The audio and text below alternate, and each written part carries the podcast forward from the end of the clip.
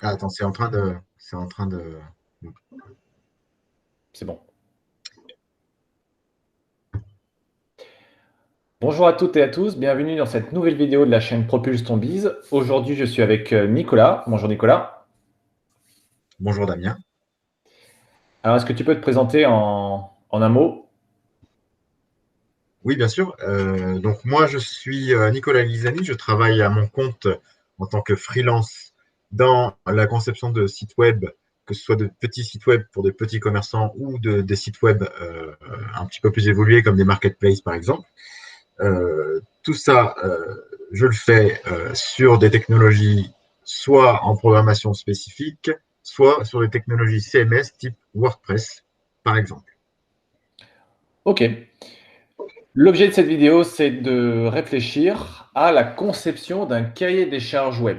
Bien souvent, lorsque l'on veut créer un site web, on doit se poser les bonnes questions pour aller à l'essentiel et pour rendre l'exercice le plus pertinent et le plus efficace possible. Et au cours de cette vidéo, vous verrez comment concevoir pas à pas et de la façon la plus complète possible un cahier des charges web.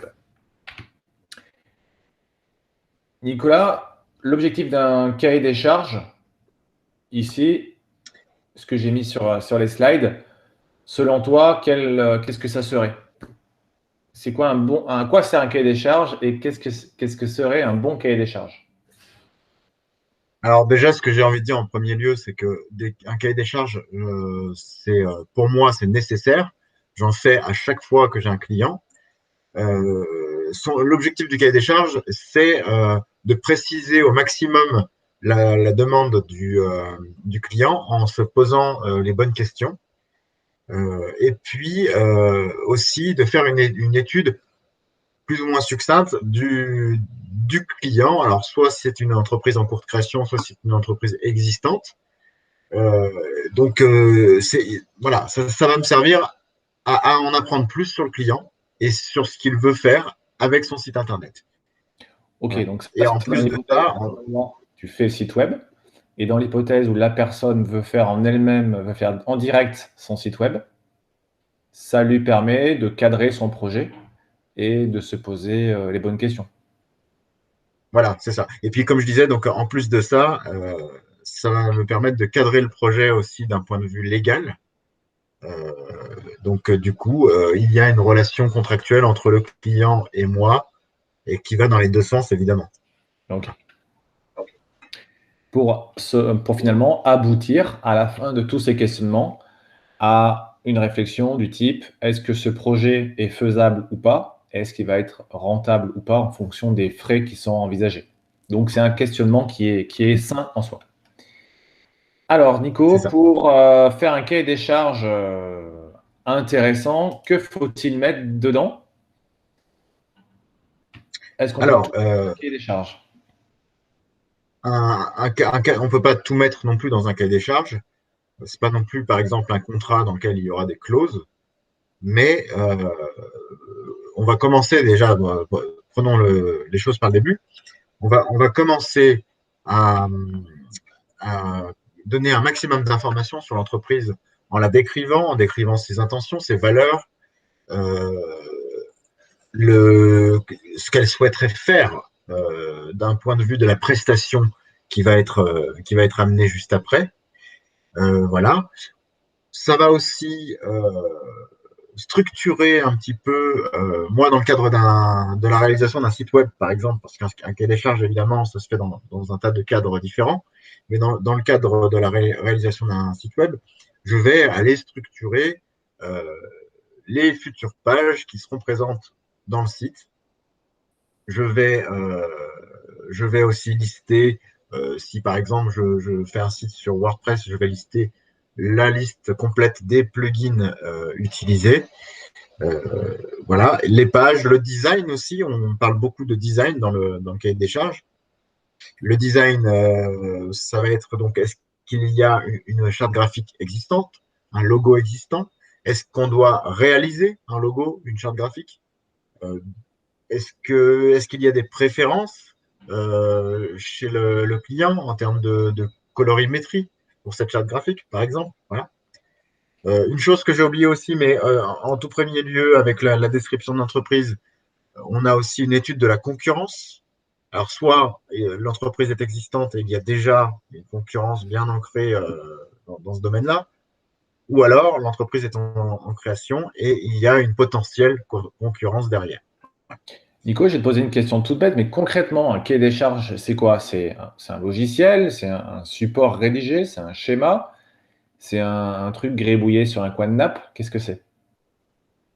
Alors, un cahier des charges, euh, ça peut être sous n'importe quelle forme. Ça peut être au format papier dans un premier temps. On n'a pas besoin de se prendre la tête avec un, un, un ordinateur.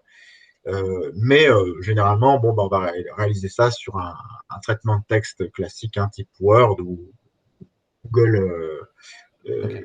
Google euh, les outils Google ou Microsoft, et cetera, pour réaliser des, des okay. documents. Un cahier des charges, du coup, c'est quoi? Alors, c'est une page, trois pages, dix pages, cent pages? Alors, ça va dépendre du projet, de l'ampleur du projet, évidemment.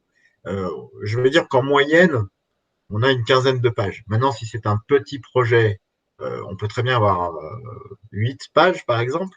Et si c'est un très gros projet, on peut très bien en avoir deux cents. Tout dépend okay. de l'ampleur du projet.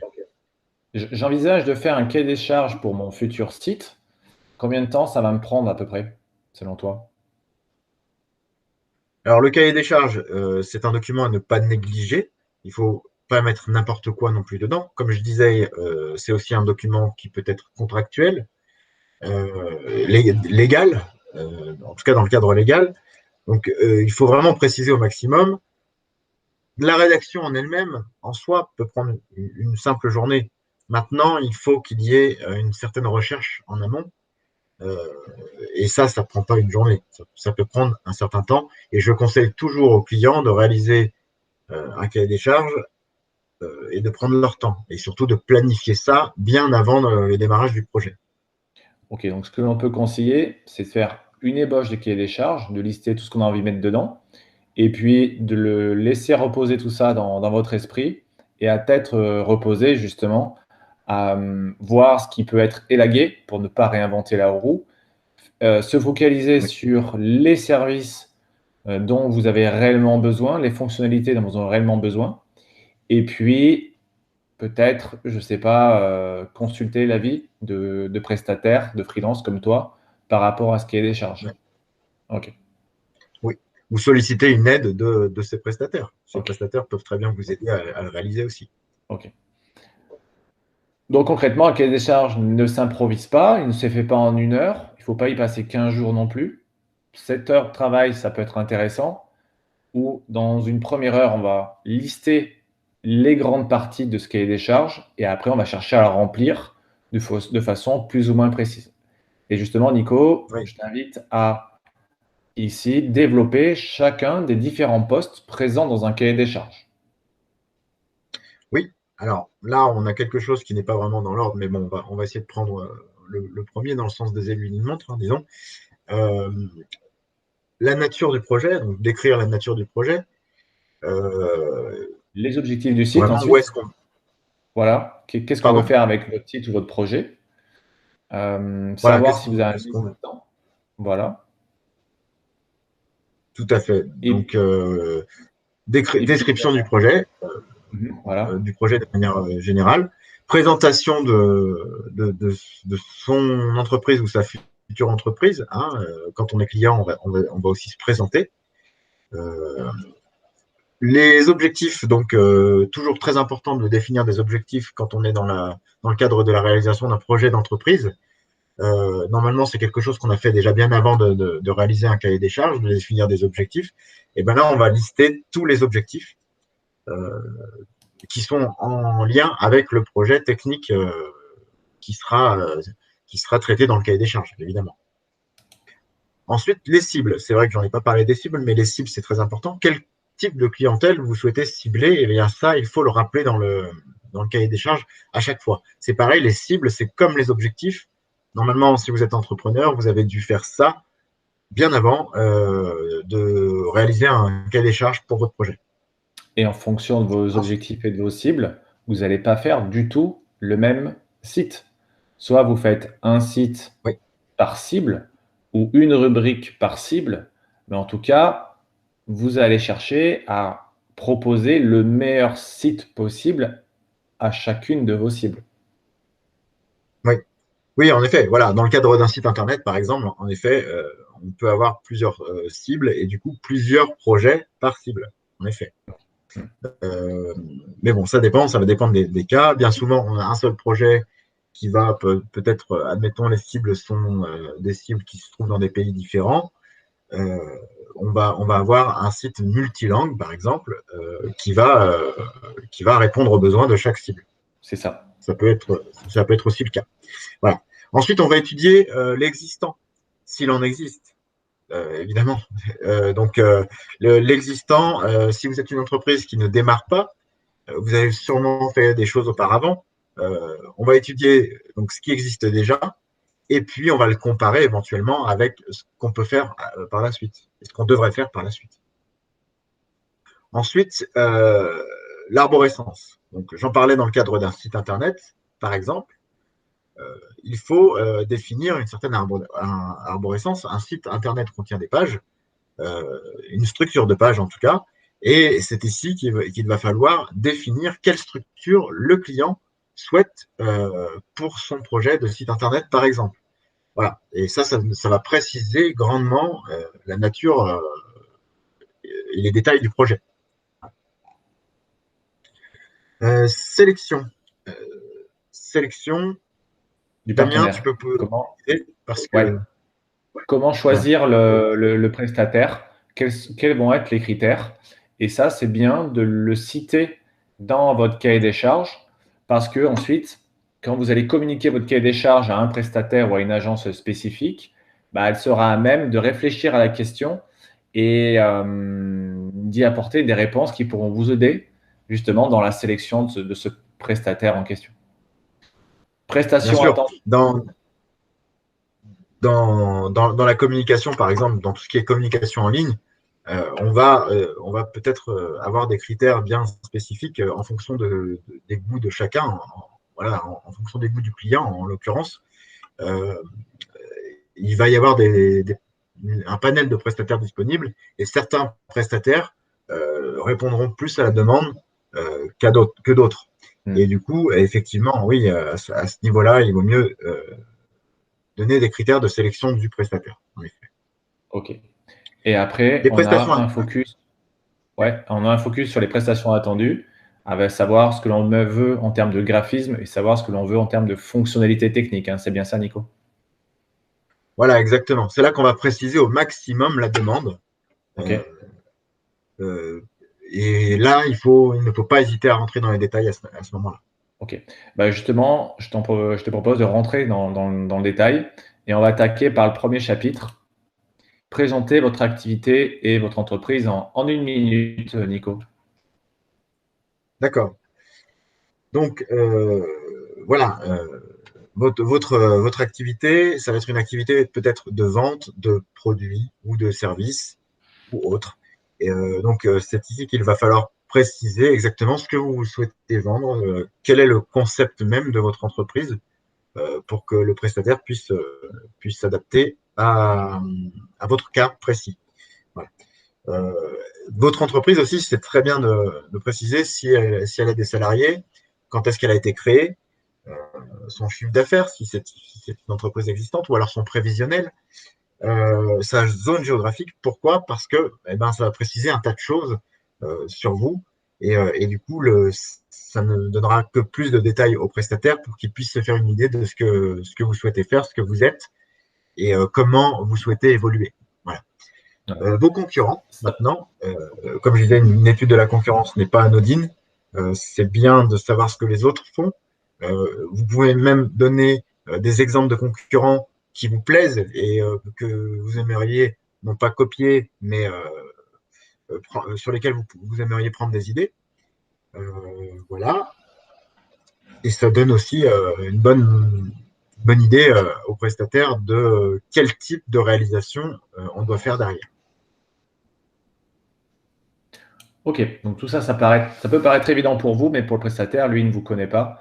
Et plus vous aurez précis dans votre description et vos ambitions, plus ça vous aidera, ça, ça l'aidera à cadrer votre, votre projet. Et justement, question numéro deux, objectif du site, qu'est-ce que vous souhaitez faire avec votre site? Est-ce que vous voulez, en gros, pour simplifier Nico, faire un site carte de visite, un site euh, un peu plus agressif en termes de prospection, ou euh, vous voulez préciser l'objectif d'autres sites, voilà, euh, euh, je veux un site e-commerce, je veux un site catalogue, ce genre de choses. Oui, voilà. Ou un site de réservation simplement pour d'hôtellerie, par exemple. Ça peut être plein de choses. Voilà. Ça peut être plein, plein de choses. Et il faut le préciser ici. Voilà. Voilà. Nature du site. Est-ce qu'on part sur une création, une refonte de site? Si vous avez déjà de l'existant, précisez. Et puis, précisez voilà, la typologie de votre site.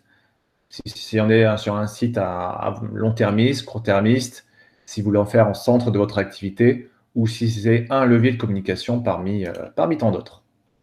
Oui, alors en définissant des objectifs euh, comme, comme avant, on arrive très vite à une nature de à, à définir la nature de, de, votre, de, de votre site et du coup, ça va être similaire aux objectifs. Hein. Mmh. Voilà. Voilà, donc savoir qui vous voulez toucher via votre site et surtout quel type de contenu vous proposez sur votre site et notamment à quelle douleur. L'écueil, et tu me tu iras peut-être dans mon sens, Nico, mais l'écueil principal des créations de sites, c'est de faire un site à notre image et de dire, voilà, mon site, c'est mon bébé, je mets tout mon cœur dedans. Non, votre site, s'il est là pour aller chercher du client, il doit être là pour apporter des réponses aux problématiques, aux questionnements, aux douleurs de vos cibles. Et non pas parler de vous en disant, j'ai fait ci, je fais ça, et parler euh, d'utiliser trente fois le mot jeu dans la même page. Donc, grâce à votre site, vous apportez des solutions à la personne, je ne sais pas, qui cherche des, un devis de pergola euh, près de Saint-Étienne. Donc, à un moment, il faut apporter des solutions et du contenu dans votre site qui puisse satisfaire les besoins de votre internaute. Et après, si vous visez euh, un site e-commerce, vous allez placer des métriques, des stats esti- euh, estimées par rapport au panier moyen, par rapport au chiffre d'affaires attendu par rapport au taux de transformation attendu. On rentre ensuite, Nico, dans les critères techniques. Oui. Par rapport au ciblage, c'est ça? Pas, périmètre technique. Donc, est-ce que votre site, il est seulement en français ou euh, il faut prévoir une version multilingue avec plusieurs langues? Donc ça, derrière, ce n'est pas du tout le même codage. D'un côté, il n'y a qu'une seule langue qui est développer de l'autre côté, vous avez des variables qui sont installées et qui permettent de faire appel à plusieurs langues. Et à partir du moment où on prévoit son site en multilingue, ben, il n'y a pas tout à redévelopper pour importer une nouvelle langue. C'est ça l'intérêt de le prévoir le plus tôt possible. Et après, on va se poser des ah, questions toutes bêtes du type par rapport aux langues, qui crée les textes, qui fournit les traductions. Et là aussi, oui, il y aura des problématiques, des problématiques d'import de ces langues.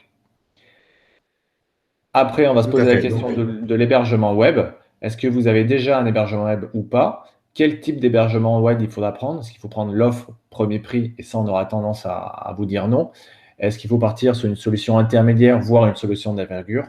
Et là aussi, ça dépendra du volume de trafic estimé et euh, du niveau de ressources euh, consommées par, euh, par votre site. Et puis, qui va concrètement s'occuper De, du dossier du site internet chez vous, dans votre structure, et est-ce que vous aurez des ressources à allouer? Ressources techniques, ressources euh, textuelles, ressources marketing, est-ce que vous aurez un stagiaire, un salarié? Voilà, c'est le genre d'éléments qui nous permettent de savoir, à, à nous, développeurs ou référenceurs, savoir si on aura euh, affaire à, à un niveau euh, débutant, à un niveau intermédiaire, Euh, savoir si vous avez euh, déjà eu à gérer ce type de projet. Et de notre côté, on va anticiper ou pas la formation du personnel à la gestion, à la maintenance du site Internet. Voilà. En fait, ça va nous permettre de déterminer le niveau d'ampleur du, du projet, toujours dans le cadre d'un site Internet, hein, exactement, mais euh, histoire de, de savoir quelles seront les fonctionnalités qui seront derrière et de pouvoir chiffrer ensuite euh, le projet euh, le plus facilement possible. Tout à fait. Et après, on va se poser la question de si vous avez déjà des ressources existantes, si vous avez déjà des textes, des éléments graphiques, des logos, ou si vous avez déjà fait produire un design par euh, une personne compétente en la matière. Et à défaut, si vous avez des plaquettes, des vidéos, tout ça, on va pouvoir le reprendre pour l'intégration de ces contenus dans votre site, voire vous aider à rédiger correctement les contenus de votre futur site. Et surtout, ne négligez pas tout cela, parce que si vous n'avez pas ça, il va falloir prendre du temps et de l'énergie pour créer ces textes, créer ces logos, créer ces éléments graphiques. Voilà, un site, c'est un outil de communication avant tout. Et si la communication graphique et euh, le, la, la, la communication en rapport avec le contenu de, de cet outil n'est pas faite correctement, euh, c'est sûr que derrière, ça n'a aucun intérêt de, de, d'en faire un. Donc, c'est très important de préciser tout ça dans le, dans le cahier des charges aussi. Et si vous partez d'une page blanche, eh bien, il va falloir définir ce qu'on ce qu'on appelle une charte graphique, savoir quels éléments de couleur, de mise en forme vous voulez mettre en place de, dans votre site. Et si vous n'en savez rien, eh bien, peut-être que vous allez faire référence à des concurrents, à des confrères ou euh, à des sites dont vous avez connaissance ou vous avez l'habitude d'aller pour dire, voilà, ça, ça j'aime bien, ça j'aime moins et j'aimerais avoir ce type de site pour mon activité. Et en fonction de vos besoins, de vos ambitions, on va vous dire, OK, est-ce que c'est faisable ou pas? Est-ce que c'est réaliste? Est-ce que c'est conforme au marché? Est-ce que c'est conforme aux attentes de vos, de vos cibles? Et surtout, euh, combien ça va vous coûter derrière? Voilà. Arborescence de page, concrètement, comment voulez-vous organiser votre site? euh, Là, vous savez lire, vous voyez quelles sont les principales questions qu'on peut se poser. Toutefois, je veux attirer votre attention sur un écueil majeur qui est fait là aussi, c'est éviter les pages cachées dans des, dans des arborescences pas possibles. Autrement dit, votre lecteur est pressé, donnez-lui toutes les infos qu'il veut sur le plus grand nombre de pages. Oui. Idem, essayez de mettre des éléments de contact, des formulaires de contact sur toutes les pages. Pour moi, je le répète, un site ne doit pas avoir de page contact. Toutes les pages d'un site sont des pages contact, quoi. À un moment, euh, euh, demander à un internaute d'aller cliquer sur la page contact, c'est un effort. Vous risquez de perdre cet effet impulsion. C'est parti, je demande à, à me faire contacter.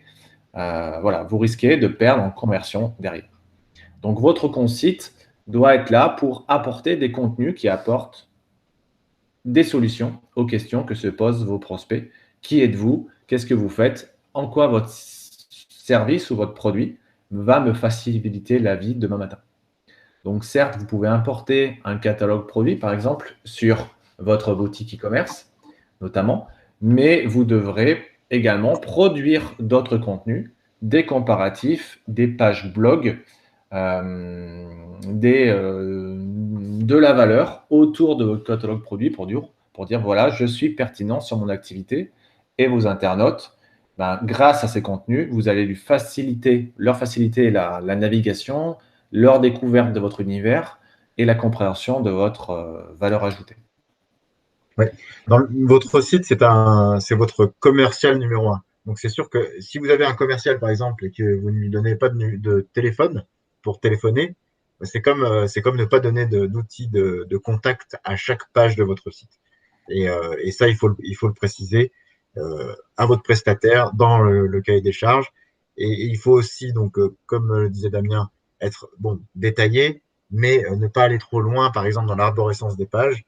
Parce que euh, derrière, votre prestataire n'aura pas forcément le temps de lire des arborescences euh, infinies et doit avoir les informations euh, générales.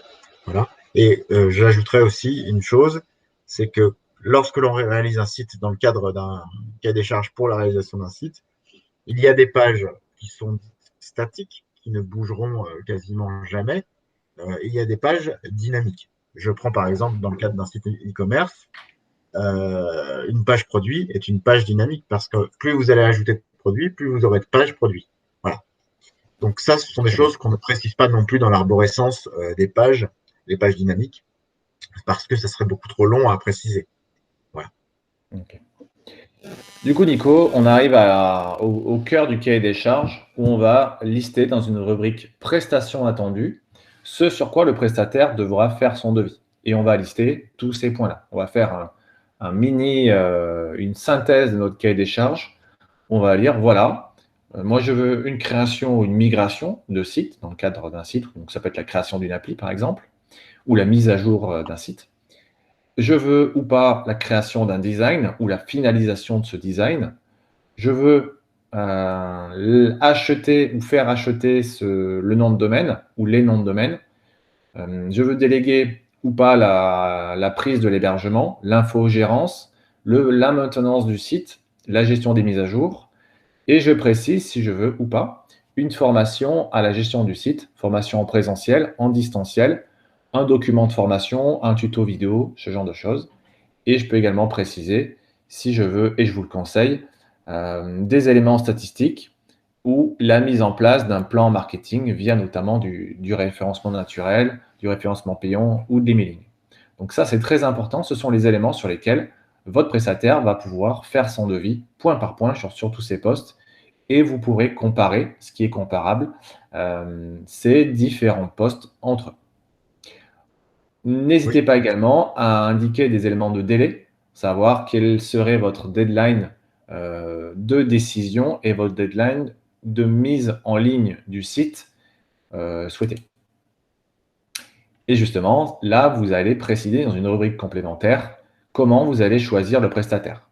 Je veux un devis pour telle date, le prestataire sera sélectionné à telle date. Si vous sollicitez des confrères, et oui, combien ?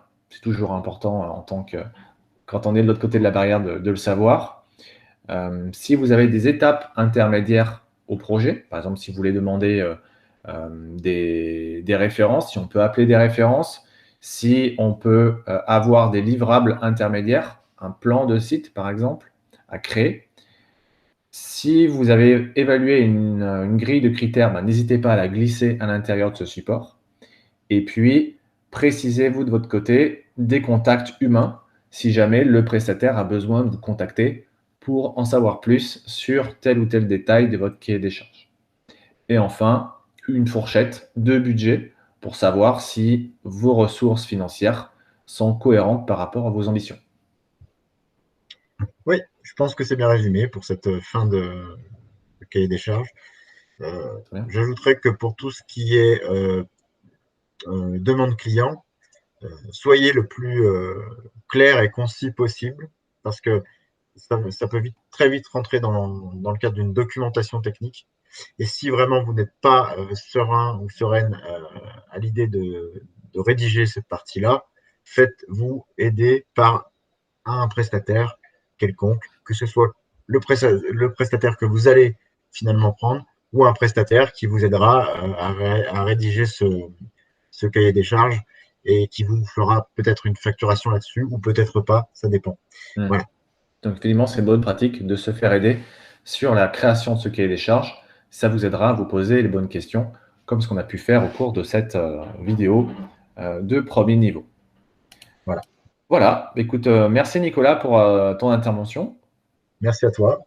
Ça a permis de bien compléter avec euh, ton vécu euh, cette démarche d'interrogation de notre, de notre public.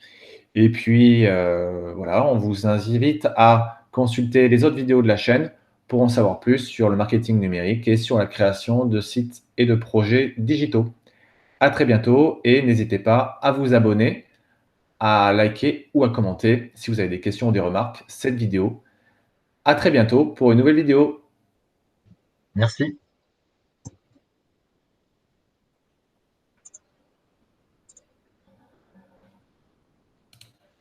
Voilà. C'est terminé. Ah, voilà. C'est encore en train d'enregistrer, je crois. Mais... Mm.